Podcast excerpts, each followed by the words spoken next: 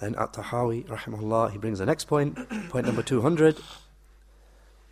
ونثبت الخلافة بعد رسول الله صلى الله عليه وسلم أولا لأبي بكر الصديق رضي الله عنه تفضيلا له وتقديما على جميع الأمة ثم لعمر ابن الخطاب رضي الله عنه ثم لعثمان رضي الله عنه ثم لعلي بن أبي طالب رضي الله عنه وهم الخلفاء الراشدون والأئمة المهتدون He said, as point number 200, and we affirm the Khilafah and we affirm the Caliphate after Allah's Messenger sallallahu alaihi wasallam, firstly for Abu Bakr as-Siddiq radiyallahu anhu, affirming his excellence and precedence over the whole of the Ummah. Then for Umar ibn al-Khattab radiyallahu anhu. Then for Uthman radiallahu anhu. Then for Ali ibn Abi Talib radiallahu anhu. And they are the rightly guided khulafa, the rightly guided caliphs, and the rightly guided imams.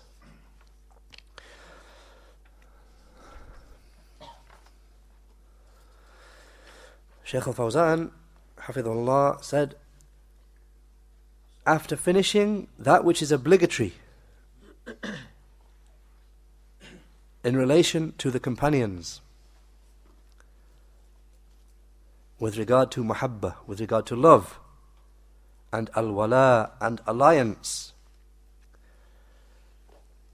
and keep and keeping away from having hatred of them, and hating those who hate them, and not entering into whatever occurred between them. So Sheikh has highlighted the, the points that just preceded, what's obligatory with regard to companions, with regard to firstly having love of them, secondly having alliance towards them, thirdly avoiding having hatred for them, fourthly having hatred, that we have hatred for those who have hatred for them, and fifthly not entering into disputes that occurred between them, matters that occurred between them. He said, having finished with that, he then began by mentioning the Khilafah. The Khilafah after the Prophet sallallahu alaihi wasallam. And it was in the order which he mentioned. I mean, firstly for Abu Bakr, the Khilafah was firstly for Abu Bakr radiallahu anh, then Umar, then Uthman, then Ali. So he said, and it was in the order which he mentioned. Since the Prophet wasallam at the end of his life put Abu Bakr forward to lead the prayer.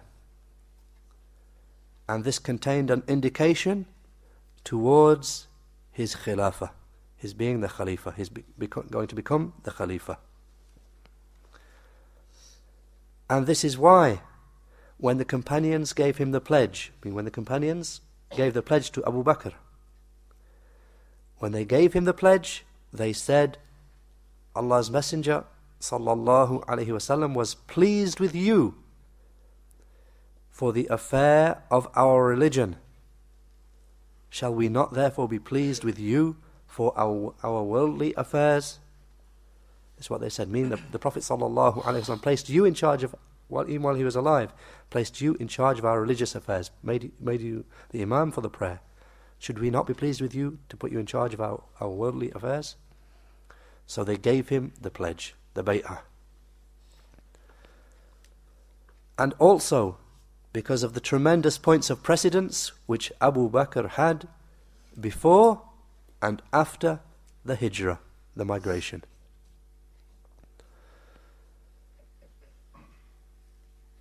And he was the best of the people after the Prophet sallallahu alaihi wasallam.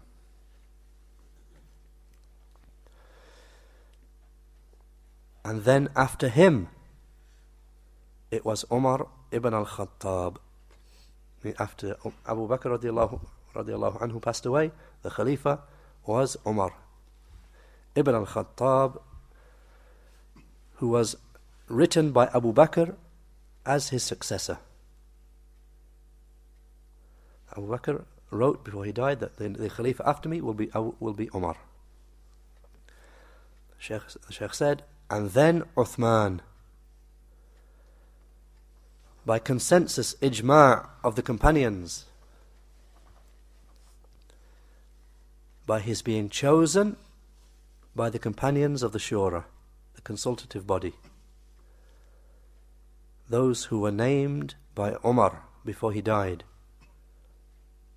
those who were from the ten promised paradise and they were the best of the companions. In other words, that Abu Bakr radiallahu an stated that after, after he passed away, that Umar would be the Khalifa after him.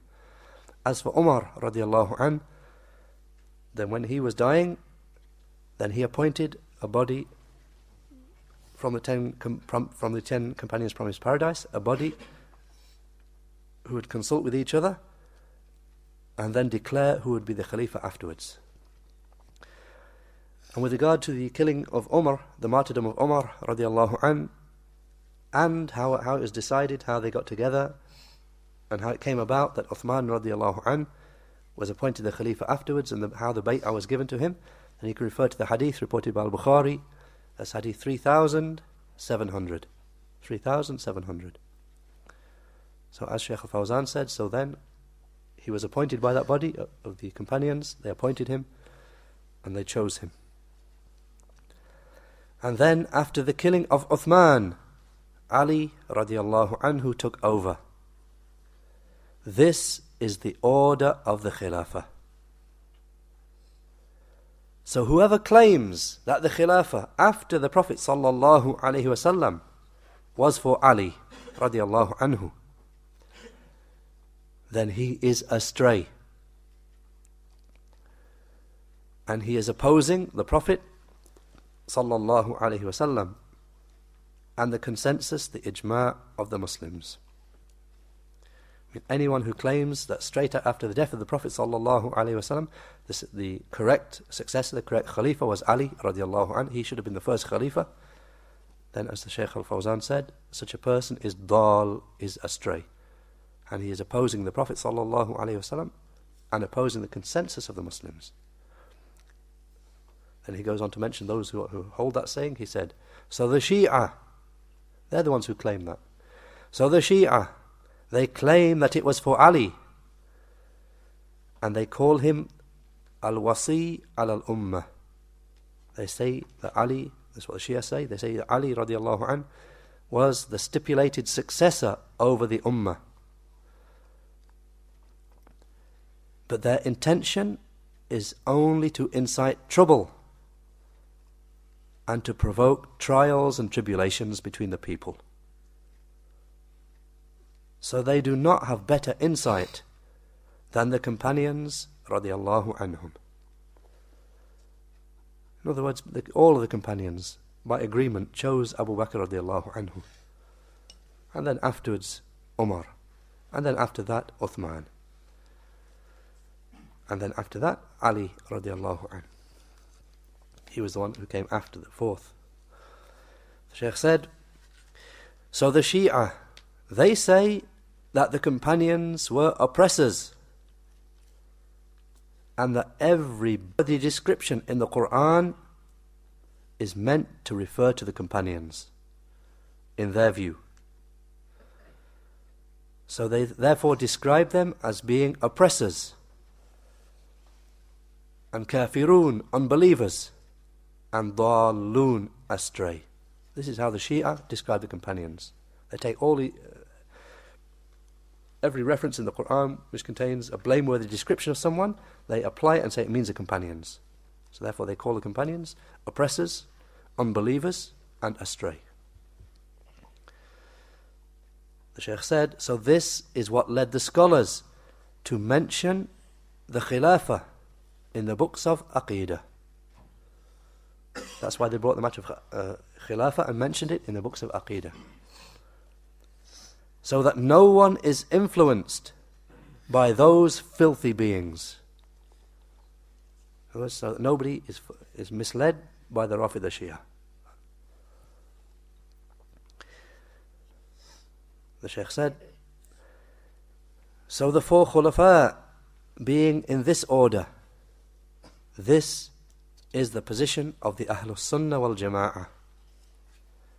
Because the companions laid down this arrangement. Or the companions, they put them in this order. And they were united in consensus, ijma' upon that.